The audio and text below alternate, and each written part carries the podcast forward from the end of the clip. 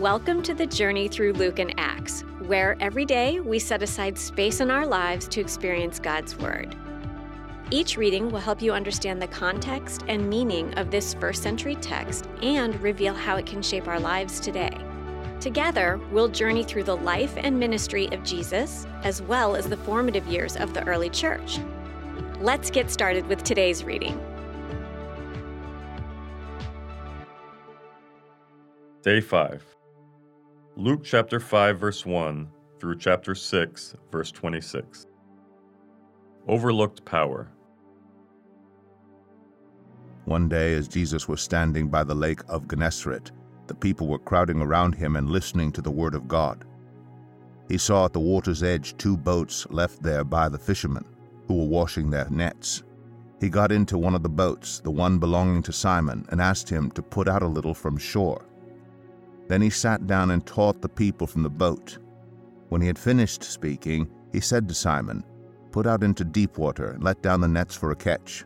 Simon answered, Master, we've worked hard all night and haven't caught anything.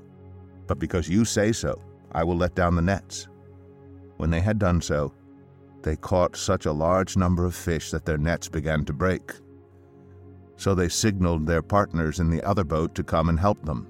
And they came and filled both boats so full that they began to sink. When Simon Peter saw this, he fell at Jesus' knees and said, Go away from me, Lord, I am a sinful man. For he and all his companions were astonished at the catch of fish they had taken, and so were James and John, the sons of Zebedee, Simon's partners. Then Jesus said to Simon, Don't be afraid. From now on, you will fish for people. So they pulled their boats up on shore left everything, and followed him. While Jesus was in one of the towns, a man came along who was covered with leprosy. When he saw Jesus, he fell with his face to the ground and begged him, Lord, if you are willing, you can make me clean. Jesus reached out his hand and touched the man. I am willing, he said, be clean. And immediately the leprosy left him. Then Jesus ordered him, Don't tell anyone, but go, show yourself to the priest, and offer the sacrifices that Moses commanded for your cleansing as a testimony to them. Yet the news about him spread all the more, so that crowds of people came to hear him and to be healed of their sicknesses. But Jesus often withdrew to lonely places and prayed. One day Jesus was teaching, and Pharisees and teachers of the law were sitting there. They had come from every village of Galilee, and from Judea and Jerusalem, and the power of the Lord was with Jesus to heal the sick. Some men came carrying a paralyzed man on a mat and tried to take him into the house to lay him before Jesus. When they could not find a way to do this because of the crowd, they went up on the roof and lowered him on his mat through the tiles into the middle of the crowd right in front of Jesus. When Jesus saw their faith, he said, Friend, your sins are forgiven. The Pharisees and teachers of the law began thinking to themselves, Who is this fellow who speaks blasphemy? Who can forgive sins but God alone? Jesus knew what they were thinking and asked, Why are you thinking these things in your hearts? Which is easier, to say, Your sins are forgiven, or to say, Get up and walk?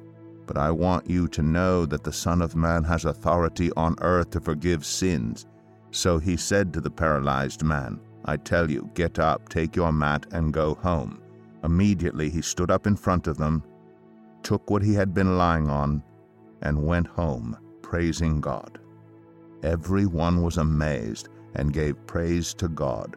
They were filled with awe and said, We have seen remarkable things today. After this, Jesus went out and saw a tax collector by the name of Levi sitting at his tax booth.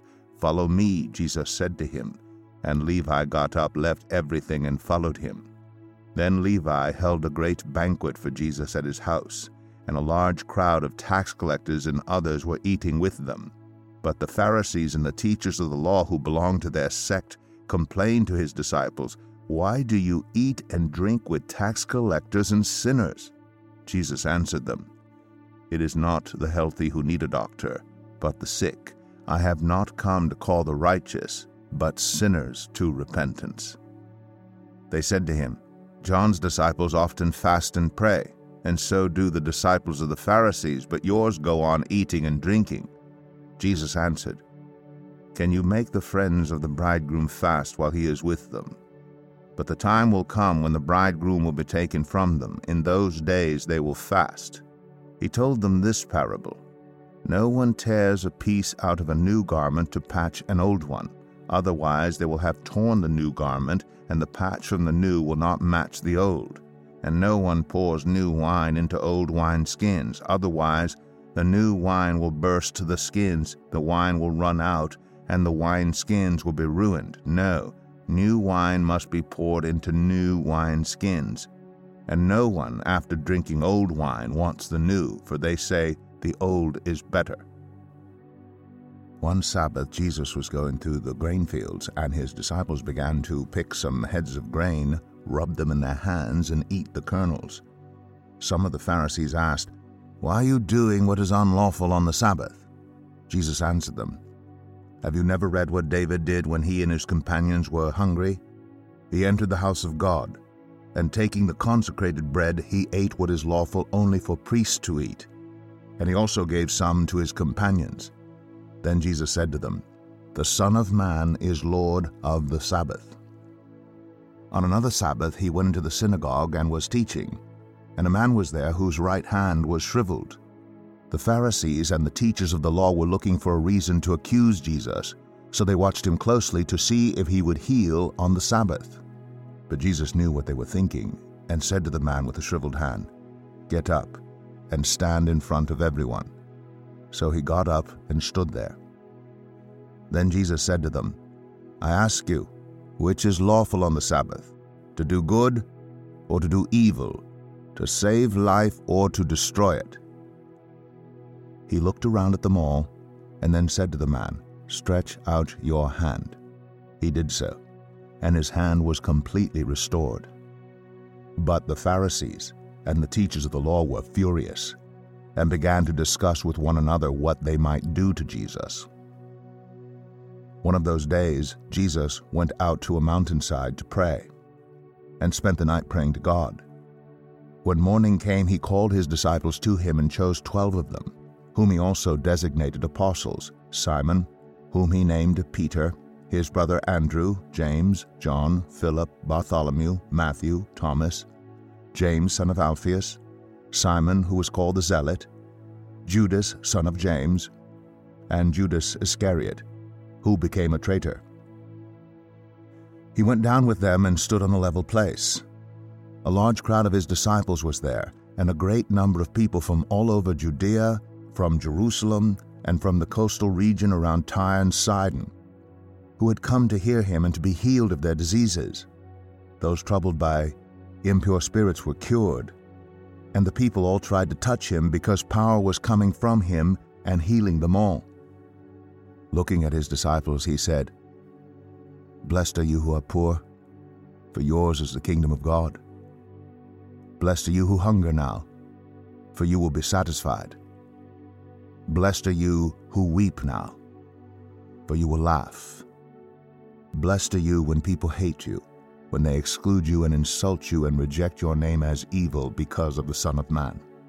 Rejoice in that day and leap for joy, because great is your reward in heaven, for that is how their ancestors treated the prophets. But woe to you who are rich, for you have already received your comfort. Woe to you who are well fed now, for you will go hungry. Woe to you who laugh now, for you will mourn and weep. Woe to you when everyone speaks well of you, for that is how their ancestors treated the false prophets. And the power of the Lord was with Jesus to heal the sick. Luke chapter 5 verse 17.